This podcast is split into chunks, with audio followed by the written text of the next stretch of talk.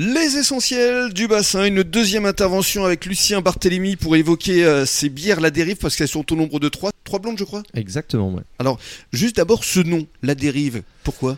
Eh ben, il nous fallait un nom euh, à connotation marine et qui soit féminin, parce qu'on dit une bière. En vrai, ça aurait pu être l'écume ou n'importe quoi, mais, euh, mais on est resté là-dessus. Ouais. Je trouvais ça sympa. Et si les gens achètent des packs, il y a plusieurs définitions par rapport au fait de dériver, par rapport au surf, bateau, par rapport à l'alcool. Enfin, ça, Mmh. ça Oui, c'est ça, parce qu'en général, quand on boit trop de bière, on, est à la- un peu à la dérive. C'est pas conseillé, mais bon.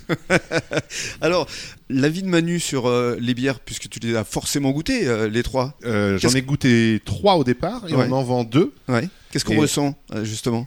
Ben, c'est une bière que j'aime bien, qui est un peu alcoolisée sur, euh, je sais plus si c'est la, la suite, hein, Ouais, la triple, ouais. Ouais, exact. qui est un peu plus alcoolisée avec un peu de vin, assez parfumé. Euh, je suis pas un grand amateur de bière, mais euh, je bois euh, de la dérive. Quand je bois une bière, euh, je bois Ouais. une dérive avec les jeunes ici. Ça passe bien ici euh, à la cabane du Breton. Comment tu les élabores, justement, euh, ces bières?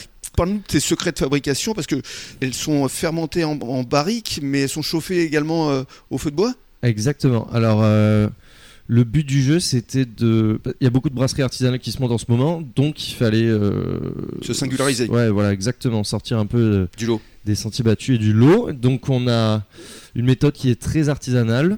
Mhm. Tout est chauffé au feu de bois directement. Ah, ensuite, on a tout qui est chauffé dans une bassine en cuivre. Le cuivre étant bactéricide, ça nous permet de, de ne pas utiliser de produits chimiques pour les nettoyer. Mhm.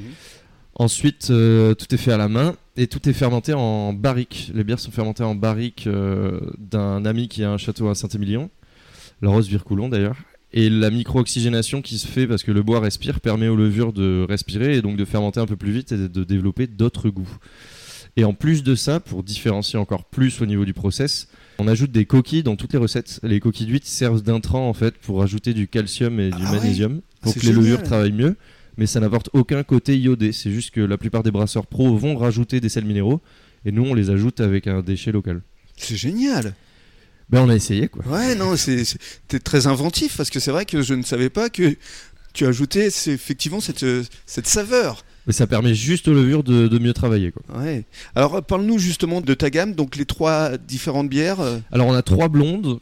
Là le but c'était de pas faire comme tout le monde encore une fois, donc pas blonde, blanche, ambrée, brune. mhm.